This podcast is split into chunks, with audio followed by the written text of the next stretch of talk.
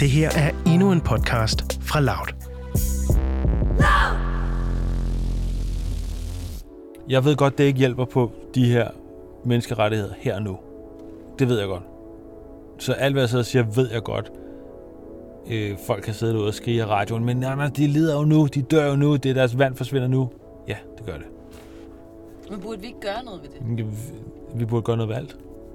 Jeg kan bare ikke, jeg kan bare ikke personligt overskue i den tid, jeg har på jordkloden, kan jeg ikke øh, overskue mere end en kamp. Den grønne omstilling er nødvendig, hvis vi skal mindske klimaforandringerne. Det er der efterhånden enighed om. Vindmøller, elbiler og solcelleanlæg er udnævnt til at være vores redning. I Danmark skal der køre 750.000 elbiler på vejene i 2030, siger regeringen. Men der er et men. Det er nemlig ikke helt uproblematisk at producere en elbil.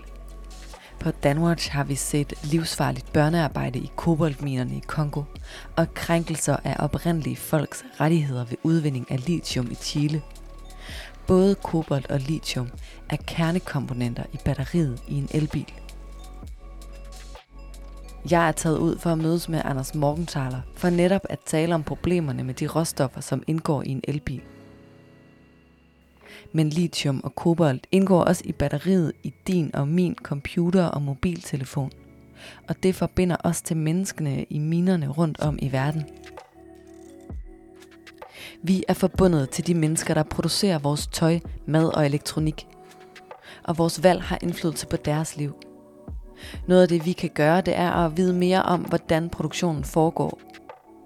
Derfor besøger vi i Fros forskellige danskere, der alle er kendt i offentligheden for deres holdninger og værdier i forhold til vores væren i verden.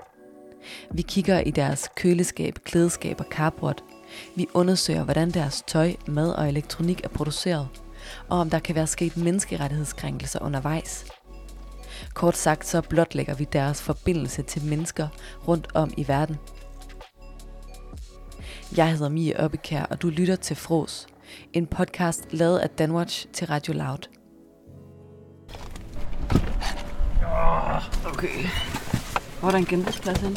Lige her rundt om hjørnet. Nå, perfekt. Det er sådan en lille Det er første gang, jeg sidder i en elbil. Hvorfor holder der en bil midt på gaden? Det ligner det, er, fordi der ikke er en parkeringsplads der. Og der skal være plads til at stå også jo. Ja, det er klart. Nå, Vi skal snakke om din bil og dit forhold til din bil. jeg har et meget, meget nært forhold til min bil. Fordi jeg har holdt op med at flyve. Anders Morgenthaler er forfatter og tegner og er stor fortaler for, at vi alle sammen skal droppe benzin- og dieselbilerne og i stedet investere i en elbil, fordi den skåner atmosfæren for rigtig meget CO2. Men på Danwatch har vi med egne øjne set, hvordan udvindingen af lithium, der er kernekomponent i et elbilbatteri, dræner områder for vand, så de mennesker, der bor omkring minerne, de må flytte fra hus og hjem. Det dilemma, det vil jeg gerne vende med ham. Og så undersøger jeg også, om Anders Morgenthalers egen elbil, den kan være forbundet til menneskerettighedskrænkelser ude i verden. Øh, jeg vil egentlig gerne have et nære forhold til et tog. Øh, nu er vi lige på vej ind på en genbrugsplads. Mens vi kører et smut på genbrugspladsen, fortæller Anders om sit forhold til sin elbil. Jeg går med. Du går med. Altså, hvis jeg ikke har en elbil, så, så øh, er det svært for mig at simpelthen komme rundt til det, jeg skal. Det er, når jeg, det er, når jeg er på produktioner. Så kan jeg jo være på produktioner alle mulige steder i Danmark, og skal tidligt op, og skal være ekstremt fleksibel. Og derfor så, kører jeg, så skal jeg køre til hele landet. Øhm, og det er jo ikke noget problem, hvis du gør det i storbyerne, så tager jeg togene. Men hvis du skal til Hindsgavl Slot, er der på et bestemt tidspunkt og alt andet, så er det bare tusind gange lettere. Men jeg har lige en ting til. Hvad er det, det tøj? Efter Anders har smidt pap, tøj og glas til genbrug, sætter vi os i bilen og taler om, hvilke overvejelser han gjorde sig, da han købte sin elbil. Hvad var vigtigt for dig, da du købte den her Tesla? Jamen, det der var det vigtigste for mig, det er, at hvis vi skal, hvis vi overhovedet skal have nogen som helst chance for at nå sådan et mål med den her grønne omstilling, og med at få nedsat CO2-niveauer og alt sådan noget der, så er, man nødt til at, så er der nogen, der er nødt til at købe den teknologi, der er dyr nu. For ellers bliver den aldrig billig. Og det er kun, når en teknologi bliver billig nok, at den kan rulles ud til alle. Der er jo en, en, der er jo en teknologisk udvikling lige nu, der godt er klar over, at den har nogle kæmpe impact på noget, og det vil man forsøge at lave om på. Men hvis man så sagde, okay, det, det, kan vi, det, det skal vi gøre ved at få tingene på en menneske øh, retslig korrekt måde, så kan vi ikke kunne lave det. Fordi der er ikke noget alternativ. Jeg kan ikke se argumentet for, at vi skal for eksempel prioritere menneskerettigheder. Hvilket er hårdt sagt. Det kan jeg ikke se, hvorfor vi skal prioritere over en klimadagsorden. Så... Men tænkte du, tænkte du over, hvordan bilen var produceret så? Du købte Nej, jeg ved, jeg, ved, jeg ved jo godt, at der er nogle problemer med nogle af materialerne i bilen. Men jeg lavede også en kalkyle, øh, hvor jeg sagde, hvis jeg vil have en elbil, så er der nødt til at være noget kobolt eller et eller andet Og jeg ved jo godt, at det er produceret under fuldstændig horrible forhold. Anders Morgenthaler siger, at da han købte sin elbil, der var han klar over risikoen for, at der kan være sket menneskerettighedskrænkelser under produktionen. Han vurderede, at et klimahensyn var vigtigere. Det, der trækker læsset, er, at nogen faktisk konkret altså, jeg kan, jeg kan trække læs ved at få den konkrete omstilling til at blive mere nærværende for folk. Jeg kan ikke få folk til at handle anderledes mm. på vegne af kongoleserne. Det, som jeg tror, vi alle sammen er nødt til at gøre os klar, det er, at vi kommer ikke til at lave nogen som helst omstillinger, uden det har enorme konsekvenser. Mm. Men det, altså bare det, at vi sidder i den her bil, og, eller at vi er mennesker til stede i verden, har enorme konsekvenser. Alt det, du har på, har enorme konsekvenser. Mm. Vi er alle sammen tvunget til, og det er jeg pinligt klar over, mm. øhm, jamen hvad er det for nogle valg, vi skal tage, som har den mindste påvirkning som muligt på så mange parametre som muligt. Og, ja, og der har jeg bare taget, fordi når du spørger om bilen, så har jeg bare taget et ret øh, orienteret valg. Altså et, et oplyst valg. Og sagt, jeg ved godt, der er ting i den her bil, der er problematiske. Der er internationale konventioner, der skal sikre, at de varer, vi køber, bliver produceret under ordentlige forhold.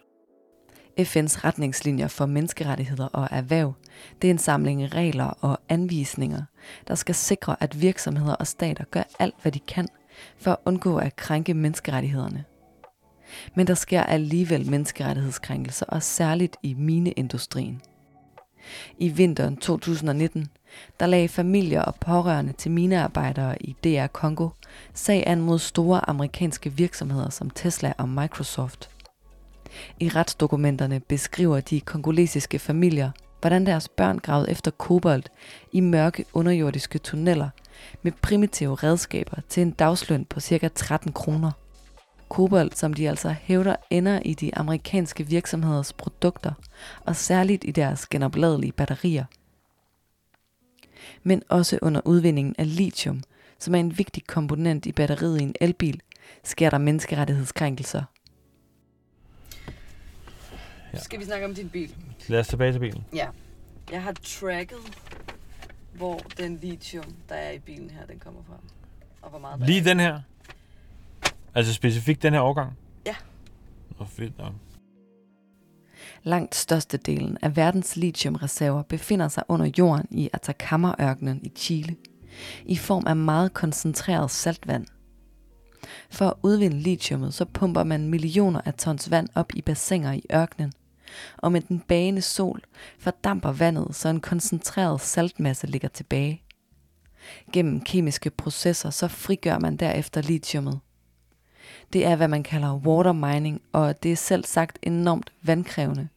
Og det sætter spor i omgivelserne med store konsekvenser for både dyr, planter og mennesker. Tilbage i 2019, der undersøgte min kollega på Danwatch, Nikolaj Hormann, faktisk udvindingen af lithium i Chile og hvor den ender. Da jeg gennemgår hans research, der viser det sig, at den lithium, der udvindes i Chile, er i batteriet i Anders Morgenthalers Tesla. Vi har fundet ud af, at der er 7 kilo lithium i. Ja. Og det er så både den der katode og i den kemiske batterivæske. Okay.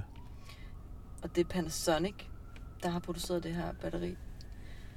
Og Panasonic, de får deres lithium fra Albemarle, som er et amerikansk mineselskab I Chile. opererer i Chile. Ej, Ja. jeg, jeg ved bare, det er frygteligt. Vandstanden i brønde nær lithiumudvindingen i Chile er faldet med mere end en meter over de sidste 10 år. Det betyder blandt andet, at de oprindelige folk, der bor i området, ikke længere kan dyrke jorden eller holde dyr, og må forlade deres hjem. Produktionen af elbiler fordriver altså i det her tilfælde oprindelige folk. Men da du købte bilen her, Mm. nu købte du den fra altså, brugt, Mm. øhm, men hvad, tænkte du over, hvor meget vand, der var blevet brugt til at udvinde det lithium, der er i den? Nej, det tænkte jeg ikke sådan konkret. Og jeg, vidste, jeg ved godt, at lithium er ekstremt vand øh, forbrugende i den traditionelle måde at gøre det på. Ja. Men det gør jeg ikke. Vandforbruget var ikke en del af Anders' overvejelser, da han købte sin elbil. Og han var heller ikke klar over, at lige netop hans model indeholder et batteri med lithium fra Chile, og altså skaber en forbindelse mellem ham og de mennesker, der må flytte fra hus og hjem som konsekvens af lithiumudvindingen. Men kan vi acceptere menneskerettighedskrænkelser for at gennemføre en omstilling til grøn energi? Alt, hvad du har sagt, er 100% sikker på er rigtigt. Og jeg er 100% sikker på, at det er meget værre, end du faktisk tror, det er.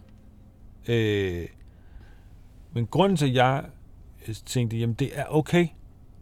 Ja, eller det er ikke okay. Jeg er nødt til at gøre det. Mm. Det er, at hvis vi skulle have et gennembrud på elbilmarkedet, så vil det ikke komme fra nogen af de store traditionelle spillere. Jeg ved godt, det ikke hjælper på de her menneskerettigheder her og nu. Mm. Det ved jeg godt. Så alt, hvad jeg sidder og siger, ved jeg godt. Øh, folk kan sidde derude og skrige i radioen, men nej, nej, de lider jo nu, de dør jo nu, det er deres vand forsvinder nu. Ja, det gør det. Men burde vi ikke gøre noget ved det? Vi- Vi burde gøre noget ved alt. Der, der er intet af det, du siger, der er forkert. Jeg kan bare ikke, jeg kan bare ikke personligt overskue, at i den tid, jeg har på jordkloden, kan jeg ikke øh, overskue mere end én kamp. Men tror du, tror du, at sådan noget som produktionsvilkår kunne blive en, en del af klimakampen? Det tror jeg sagtens skal. Og det skal det. Øhm. Jeg, jeg gik i lang tid, øh, jeg lavede sådan en helt P1-serie, der hed øh, Klimatestamentet, som var vel den, der slog mig fast som sådan en klimating. Og der var der jo en høj grad af, at forbrugerne skal være med til at lave en, inds- have en indsigt og alt muligt andet. Øh, og jeg har, men jeg har bare må erkende, at det kan man ikke. Det var faktisk næsten det, programmet efterlod mig som tank, tanke i, at det kan man ikke. Du kan ikke som forbruger tage ansvar for det her, for du skal også tage ansvar for dit kærlighedsliv, og for dine børn, og for din boligsituation, og for dit øh, psykiske helbred, og for alt muligt andet. Hvis du så så ovenikøbet fucking skal tage ansvar for hele verdens varekæde, øh, så kan du ikke. Altså, jeg har, lavet, jeg har lavet en friskole, for at lave en grøn friskole, hvor børnene kunne lære at blive pakket med naturen, og klima tog fucking øh, syv år af mit liv. Øh, fem af dem nærmest fuldtid, samtidig med at have et job. Samtidig med at være klimaaktivist. Jeg kan ikke også have en aktivisme omkring øh, øh, krænkelsessager eller om øh, menneskerettigheder. Altså jeg kan, ikke, jeg kan ikke rumme som menneske alle de ting. Men har du overvejet, at, at nogle af de ting, du gør i din kamp for klimaet, kan besværliggøre kampen for menneskerettigheder? Nej, jeg ved jo godt, det er sådan. Mm. Men sådan er det jo ved alle valg, vi tager. Altså, der er jo i, et, vi kunne vi tage den her bil, vi kunne tage det her selvclaim, min datter har lavet en krabbe i. Altså, jeg mener? Ja. Vi kunne tage hvad som helst, der var i den her bil. Vi kunne tage den her jakke, vi kunne tage det her... Øh, tænke, at det havde sikkert lavet uld, hvor en eller anden, øh, nogle stakler er blevet smidt væk, fordi forerne skal græsse der, hvor det er, eller hvad fanden ved jeg. Altså, du kan ikke... Det, synes jeg, der er sindssygt at erkende, det er, vi som mennesker er nødt til at erkende, at vi er en destruktiv force. Vi kan ikke foretage os noget, uden det destruerer noget.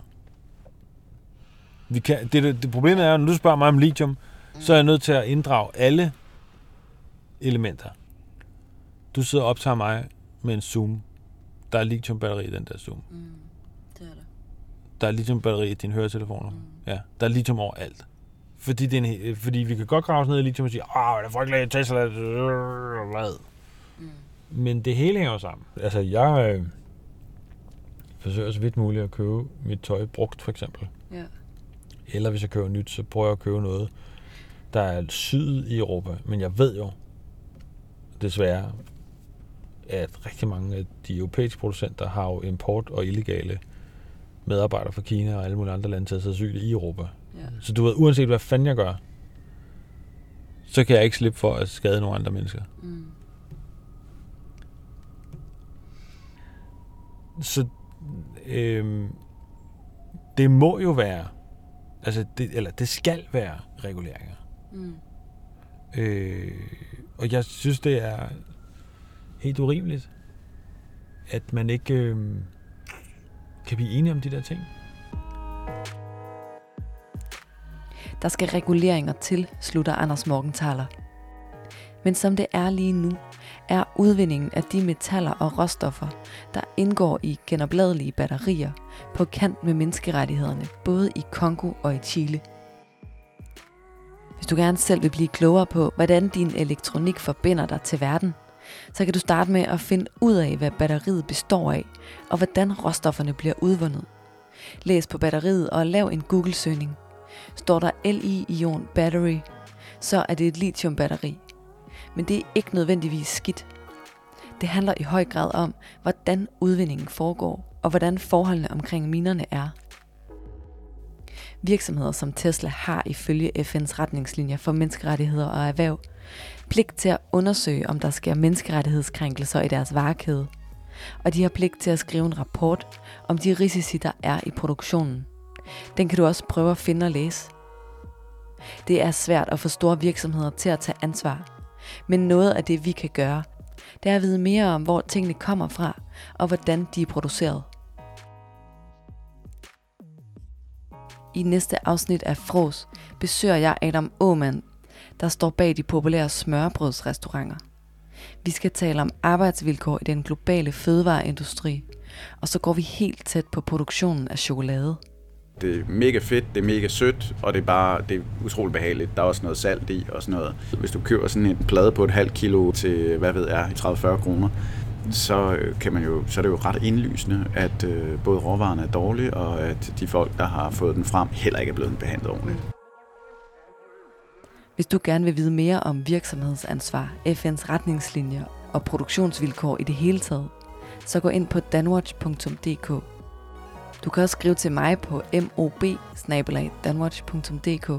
hvis du har en idé til noget, jeg skal undersøge.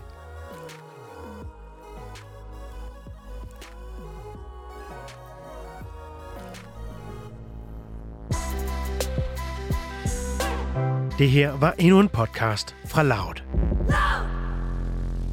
Hvis du kunne lide den her podcast, så vil du måske også kunne lide denne her. Der er nok nogen, der synes, jeg er en bøse, fordi jeg sidder og graver lige nu. Men hvordan vil du have det? Hvordan vil du have det, hvis du bliver kaldt for pædofil hele tiden?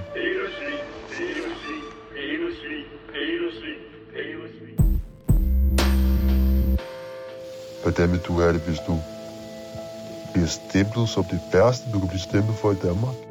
Jeg vil gerne lige forklare jer lidt, fordi jeg er i gang med at expose en fyr her i Danmark. Jeg er i gang med at udstille en person, en pædofil, der har været i gang alt for mange år, alt, alt for mange år, med at kontakte små piger. Jeg har utallige piger, vi snakker 100 plus, der har kontaktet mig angående deres historie om ham her fra Danmark af. Han presser dem til at få smidt tøjet. Han presser dem til nøgenbilleder. Hvordan vil du have det, hvis du bliver overfaldet hele tiden? Du kommer aldrig nogensinde til at begå dig på nettet igen. Jeg kan love dig for, det bliver sidste gang. Øh, jeg har vemmet så hårdt ved dig, mand. Fuck, jeg har lyst til at vappe dig af. Hvordan vil du egentlig have det, hvis det var dig, der var Emils fodspor?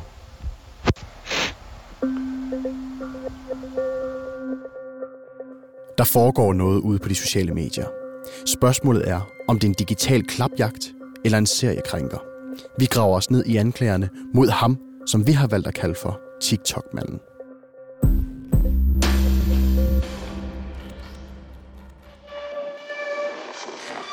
Find den på loud.land eller en podcast-app nær dig.